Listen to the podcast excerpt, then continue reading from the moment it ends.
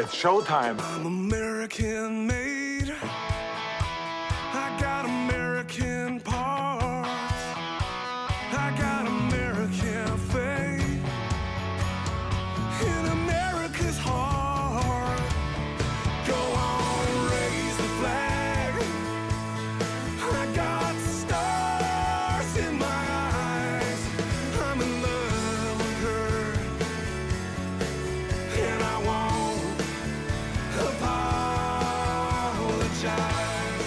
This is a LibertyBombs.com production, the In Defense of Liberty podcast. So grab your battle rattle and let's head into the breach. Liberty lives here. Welcome to the In Defense of Liberty podcast.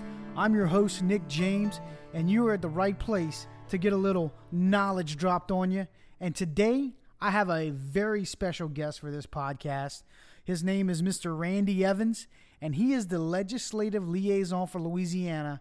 And he's here to talk to you about the Convention of States um, that is trying to be put together with a whole bunch of other states so we can actually make some amendments to the Constitution. And I want to welcome you to the show, Randy. Thank you for coming in, man. Thank you, man. Uh, always happy to get a chance to spread the word. Yeah. Yeah, man. I tell you what, uh, this is a, a hot topic and it's, it's gaining a lot of traction. But the biggest thing right now is a lot of people don't really understand what a convention of states is. A lot of people think a constitutional convention, and when you start talking about that, it makes a lot of people nervous because they're like, well, what about all these amendments that are in the Constitution? You mean people can change that? And so it kind of makes people a little nervous when we start talking convention of states. Um, but can you tell us a little background on what you do for the convention of states? Well, I'm a, I'm a grassroots volunteer. You know, for starters, you know, I think uh, it, I think it's always important to you know get state that right out front. You know, I mean, I'm just I'm just a regular regular citizen. Uh, I, I got involved with this by hearing about it through word of mouth. I read a couple of books a while back by um, Andrew Napolitano. I don't know if, if anybody can know who I'm talking about. But he wrote a couple of books, one called Constitutional Chaos and Constitution in Exile. And it talked about the original framework of the Constitution and how it was designed to give this new federal government that we were creating, you know, specified enumerated powers, and then also put limitations on it so that it would stay within those specified and enumerated powers. And, you know, those two books kind of go at length talking about how through the courts, through administrative bureaucracies, the you know the federal government has abused the Commerce Clause.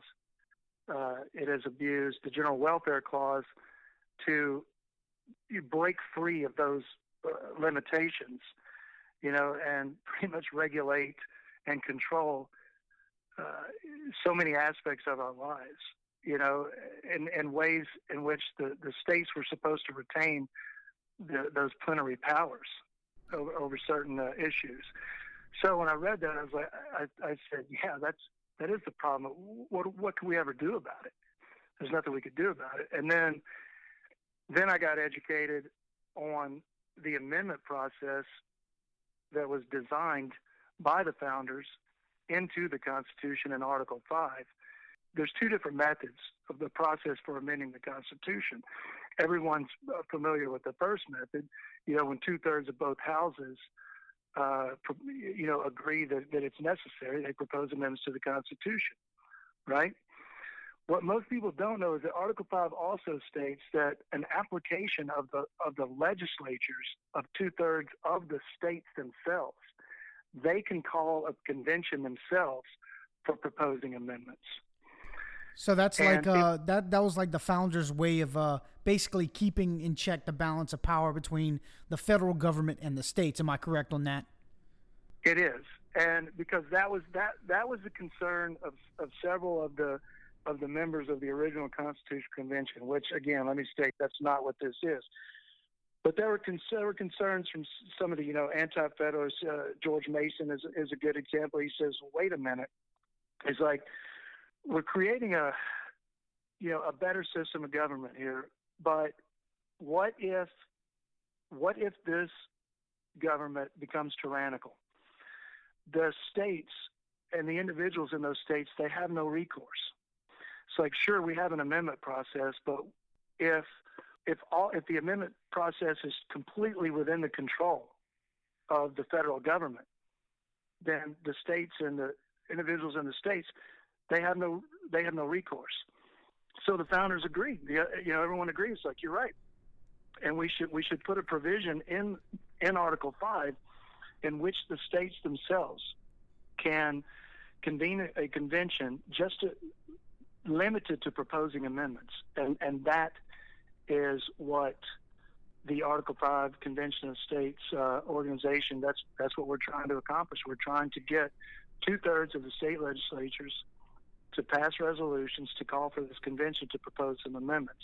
I I, th- I think that's very important too because it protects our republic, the integrity of the republic.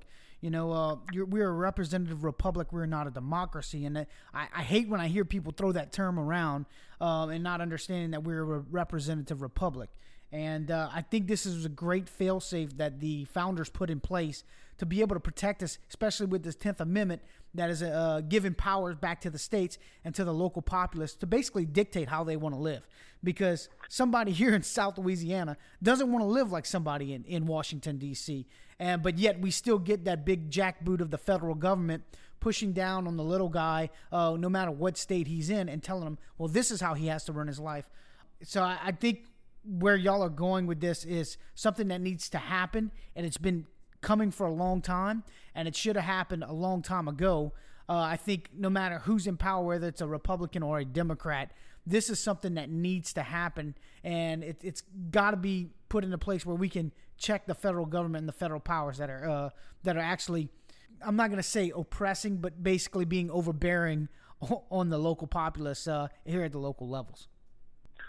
Well, yeah, I mean that's exactly right. I mean, you mentioned you, you mentioned the the Tenth Amendment, which it, you know is the amendment that spells out you know that that the states have, have plenary powers, you know, to to to manage and and regulate, um, you know, what, whatever whatever specific and enumerated powers were not given to the federal government, so long as as they don't violate, you know, the Constitution itself, you know, so that's their limit on us. But that it's pretty much just not even relevant anymore because again, I come back to a lot of people say, why, why, why are y'all trying to do this? It's like, well, because we believe that for me, like me personally, and a lot of people that are volunteers for COS, we see the history of the progressive movement, you know, it started at the beginning of the 20th century, and, and they've been steadily chipping away at the limitations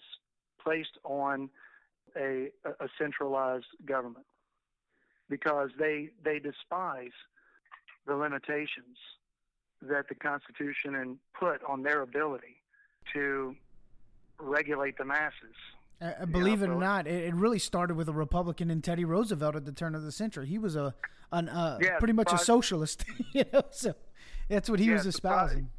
yeah, surprisingly so.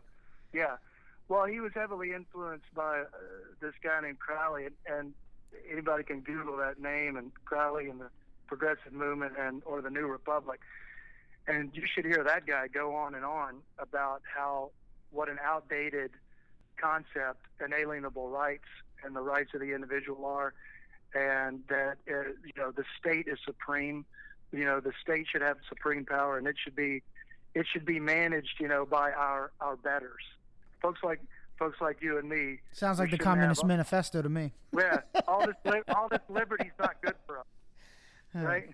Yeah, and it, it got worse with Woodrow Wilson too. Uh, later on, got a lot got a lot of traction there with, with yeah with, with Wilson. Yeah, yeah. So so how does that dovetail in this? Okay, well they they've used things and uh, well, let me say this first of all, because it'll do a better job than me just trying to, to, to talk about it. But if you go to conventionofstates.com, that's where uh, that's where people can go and and they can check on the Learn tab and kind of read the uh, the history of uh, how we think we got to this state. Where, and I, and I do think people believe that. I think a lot of people believe, and consensus is not evidence, but nevertheless, that somehow we developed, you know, somehow we created a, a professional political class. They concentrated all of the power and all the authority in Washington, D.C., and they don't let go of it. and they have they they've abused uh, like the Commerce Clause, for instance. You know, I mean, it was originally it was supposed to just just limit the federal government to regulate commerce across state lines. You know, any goods that moved across state lines. Now they got the courts to to give it a broader, more vague uh, definition. To now, you know, the federal government can regulate how many gallons of water you have in your toilet tank. You know, just as an example, it's not. not so it's kind of a joke example, just to show you how spe- specific they feel like they can that they can regulate our lives. So that's number one. And then and then there's there was no limitation. There was no limitation on the terms that a congressman or a senator could serve in the United States legislature. Because honestly, I think originally the the founders never believed anybody would want to do that. Like my, you know, who who would people want to come up here, serve, and get back to their lives, right? Right. And I think it, it got a little uh, it got a little out of hand once they were able to raise uh, their own pay. So that that convinced right. people to want to stay up in D.C. a lot longer. Right. And we have we have lawmaking occurring in the in these uh, administrative bureaucracies uh, by way of regulation. The the re- the regulatory bureaucracies that we have, uh, particularly in the executive branch, can can promulgate more rules and regulations that have the force of law than Congress does. And, and in fact, they do. I don't think I'm saying anything people haven't heard before. But it always comes back to, well, what can we do about it? Well, one thing that I'm convinced we can't is we cannot try to go through Washington, D.C. to get Washington, D.C. in check. I think that's unrealistic. I I cannot go on social media without seeing someone, for instance, as an example, post some meme about if you think it's time for term limits in Congress, click like, you know, and I'm like, that's great. That's not going to do anything. You know what I'm saying? Like, so if everybody agrees on it, guess what? Do you ever think that the United States legislature is going to propose an amendment and, and, and pass an amendment to impose term limits on themselves? It's not going to happen. But no, good news. No, they're they're very self-serving, so I, I highly right. doubt you'll ever get that out of them. I really don't see that happening. But but hey, guess what? Article five of the of our Constitution of the United States says that the state legislatures can do it themselves, and that's one of the subject uh, matter uh, portions uh, in the resolutions that uh, that we're trying to get passed to the states. Uh, this is probably a good time to explain that. That we are not the we we the, the convention of states.com is not the only Article 5 movement out there either. There's there's loads of them.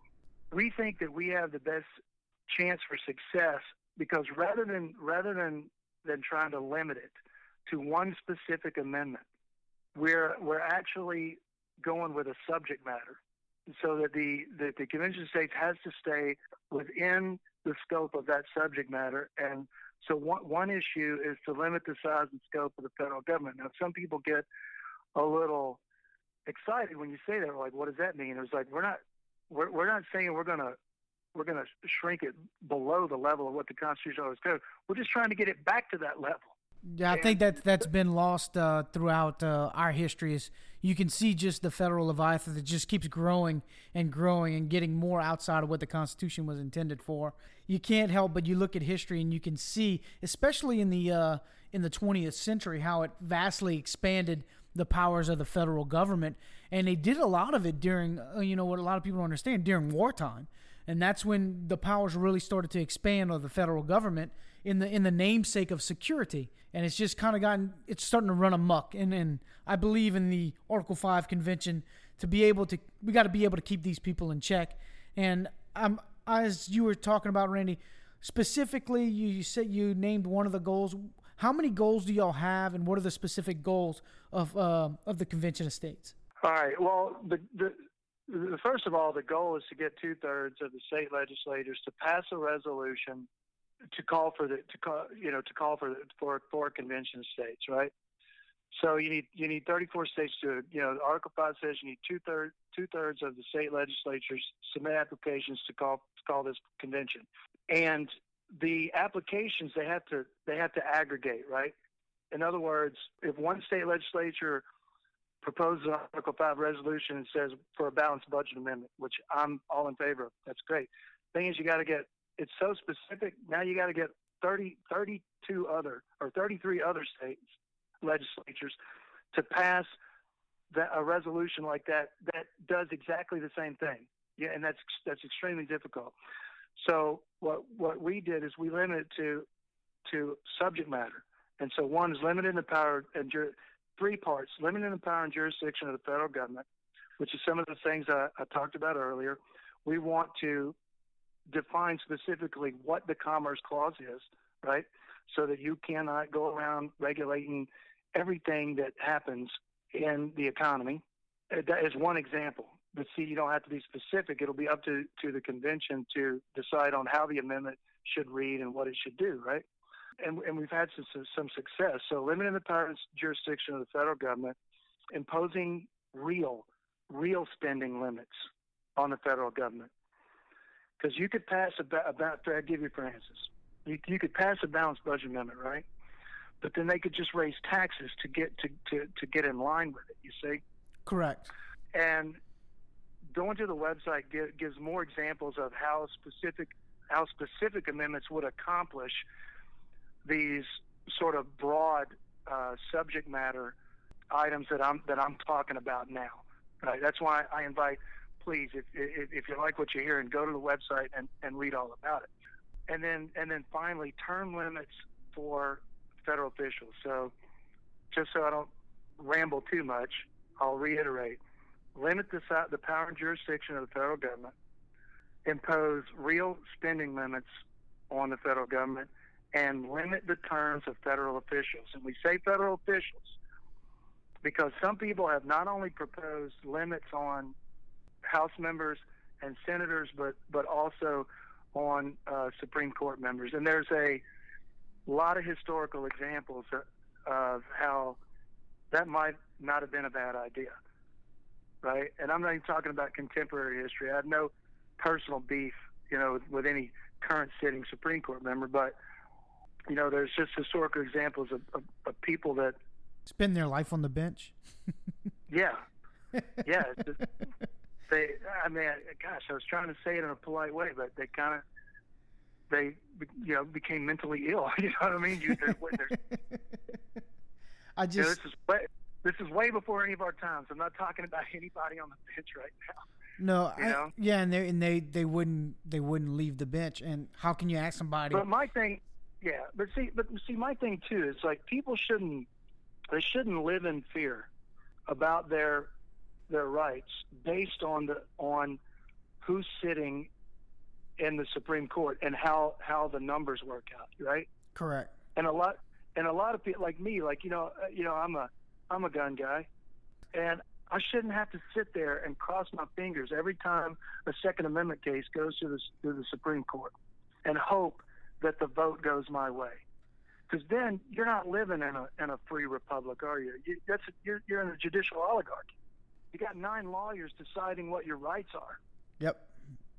Yep. and uh, that's that's not that's not what what we created here. You know, with this American experiment.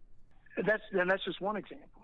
And um, but the real the I think I think the thing that people that people they would really love to see, you know, is are, are actual real term limits on United States senators and and House members, and that being one part of the uh, of the three part subject matter that our resolution proposes, that would come up for uh, for discussion at the convention of states. You know, if if if if, if we can get all you know 34 states to call it.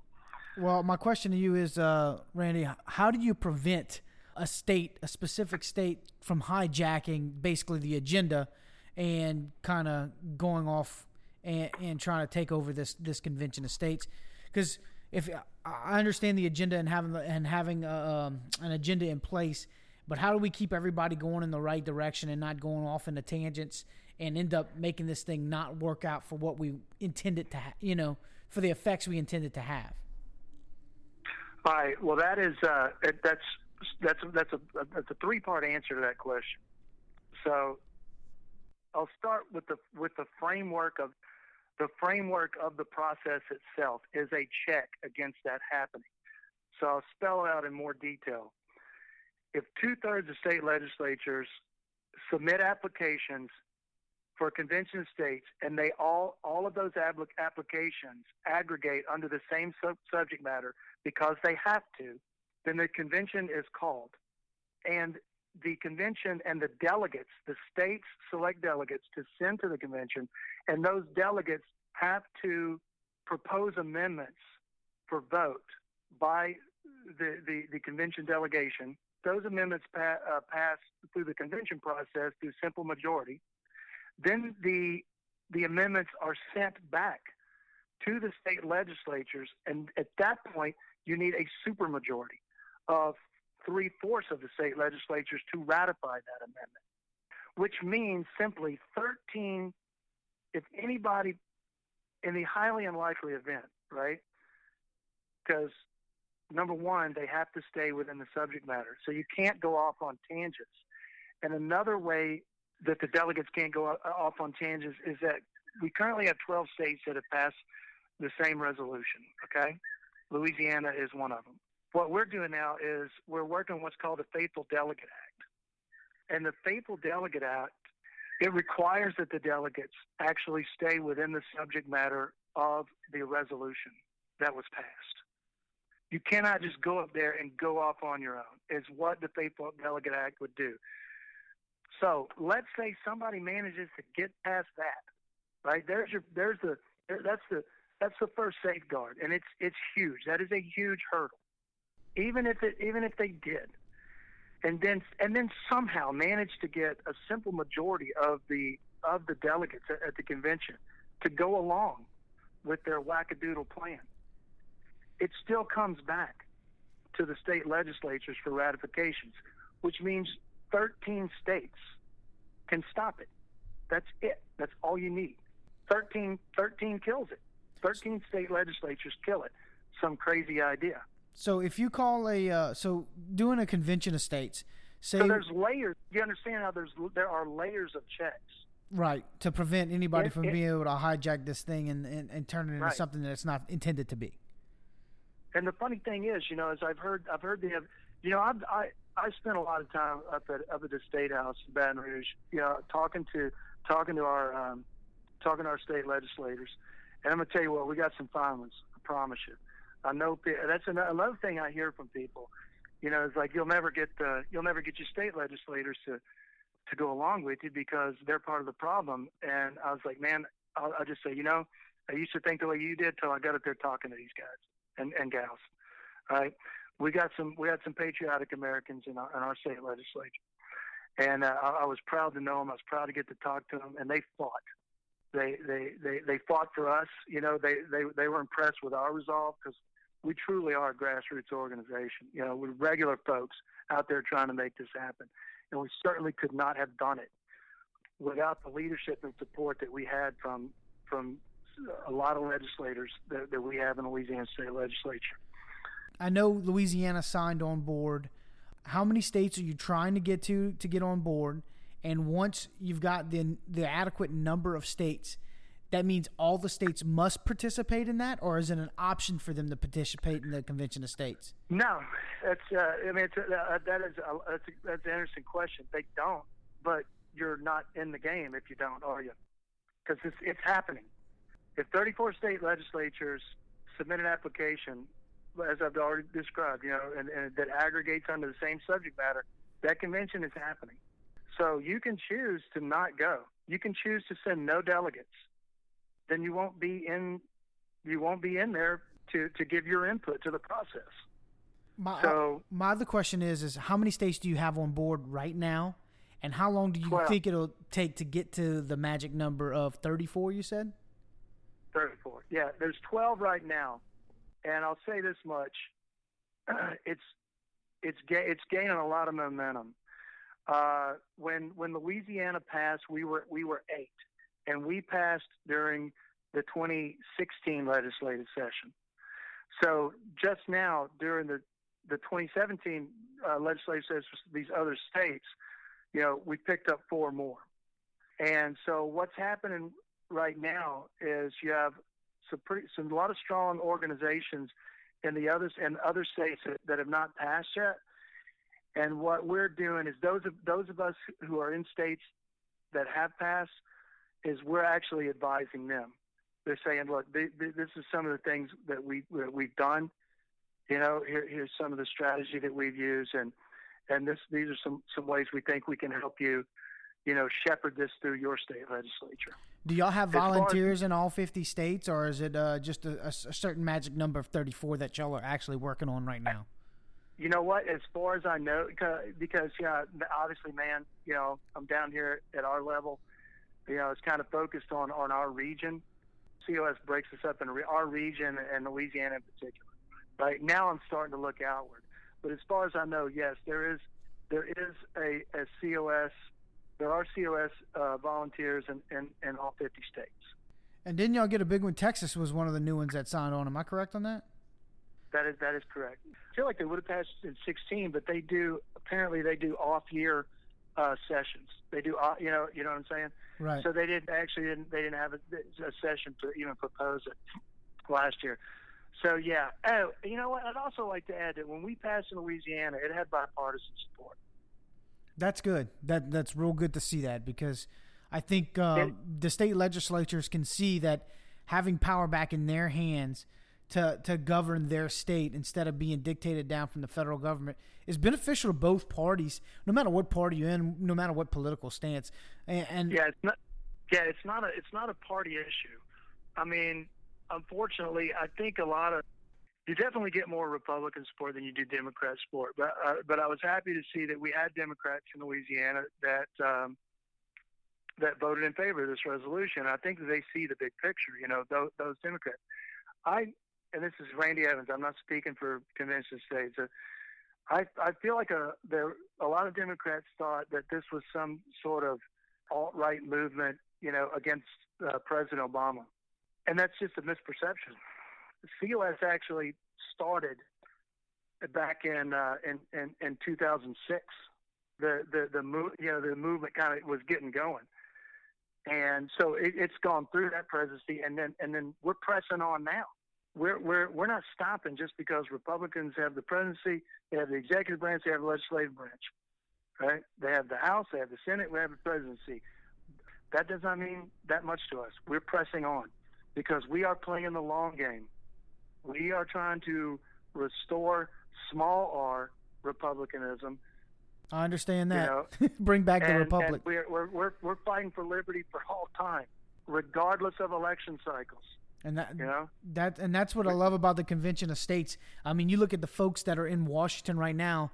You know, you got a lot of Republicans out there that are just as bad as the progressive Democrats that had power back in 2008. They still want to expand the federal debt. They want to expand the federal government and overreach. So you've got a Right. few Republicans out there. You know, you've got the Freedom Caucus, and you've got senators like Rand Paul, Mike Lee, Ted Cruz um, out there in the Senate that that are fighting hard and tooth and nail for actual constitutional principles and trying to bring back the Constitution. And you're seeing it every day. Right now, they are actually the minority out of the out of the big group of uh, all the folks that are over there. So you know, it's just this is another way to, to be able to check on power and, and really to, to give states, especially like California, you know, uh, if they want to overregulate in their state, let them go ahead and overregulate in their state. You know, just as long as their burden is not put on the state of Louisiana or the state of Texas or Arkansas, but it, let California do what they want to do without the federal government putting their jackboot on, on California's throat. So I, I, I love the Convention of States. Yeah, uh, uh, you know, I'd like to dovetail what you said in the fact that it's really it's it's not a Republican or Democrat uh, issue. You know, it's a liberty issue. It, it's a it's an issue of people who, who who who believe you know in the founding principles of inalienable rights of liberty. You know, of the primacy of the individual. You know, not the primacy of the state. And we, you know, full disclosure, man. We're, we catch it. We catch opposition from both sides, man. You can you can get information against us from the John Birch Society as well as uh, organizations that are sponsored by George Soros. So can you imagine what that's like, buddy? To be catching it from both sides. And what's so ridiculous about the things that like Eagle Forum and the John Birch Society have to say about this process, it is all misrepresentation and red herring arguments. One of the main things that they do is they continually call it a constitutional convention. You know why they do that? They do that because it's trying to scare the crap out of people. Right. When in fact, this is not a constitutional convention. This is an amendment process. Another ludicrous argument that I heard one time is, "How are we smarter than James Madison?" and, I, and, and my answer is, "We're not. We're doing what James Madison put in the Constitution. You Yep. Nimrod, you know, Our Article Five's there for a reason. he You know, put it there for us, man. It's You know, I'm actually taking his advice. It's actually the mag. It's actually the the magic key to fix majority of the problems that are going on today in the United States when it comes to constitutional crises that we're having right now and the overstep and the overreach of the federal government. I mean, this Right. this is something that can really help bring about liberty and restore the republic because uh, I mean, I hate to say it, but we haven't been a true republic for for many many many many years now. And uh, Yeah. we've, we've kind of slipped into a- the it- democracy. Right. It's a it's it's a com- it's a common phrase that you hear from a lot of uh, you know liberty-minded conservatives. Like we're in a post-constitutional era. We're in a post. You know, you hear that all the time. What does that mean? And it means exactly, I think, what we've been talking about is that they've used aspects of the of, of the Constitution, like the Commerce Clause, like the General Welfare Clause, to expand way beyond the limitations that were that were that were- that, that were placed on you know the, the federal government. And that's all we're simply trying to do. There, we, there are numerous numerous amendments that we believe can be proposed at a convention of states that will do the three things we talk about impose real meaningful spending limits limit the you know authority and scope of, of the federal government back to its original intent and and impose impose some term limits on these uh, federal officials. They're not going to do it themselves, uh, you know. Yeah, I agree The- with that. And Randy, look, I want to tell you, man, I appreciate you joining us today. Randy uh, Evans, the legislative liaison with Louisiana. Randy, if people want to volunteer, people want to get involved, where do they need to go, and how do they get involved with the Convention of States program? It's uh, it's it's so simple, man. You just go to conventionstates.com, conventionofstates.com. uh. There there are links at the top to, to volunteer. There's links uh, there's links to, to, to read about it more. Educate yourself. That one of the state legislators that we had in Louisiana, he he, he fought very hard for us. He gave he gave brilliant testimony when this was on the Louisiana House floor for the vote. And I, I spoke with him offline. He says, you know, when I first heard about this, I was skeptical, and and I, I had some reservations. But the more the more the more I I educated myself on it, the more I realized that this is this really is a solution to to what to what's to what's bugging people, you know, about where where they think their federal government uh, has gotten to. And you know, he went from he went from a skeptic to a staunch supporter and it's it's really just education. So, so go to convention, go to conventionstates.com, uh, click on the Learn tabs. You can you can look at some of the uh, endorsements of the process, the Jefferson Statement, a statement by Justice Antonin Scalia, and you can even read. Uh, we we we're, we're not we're not afraid of the opposition, man. We post the we post the links for the opposition.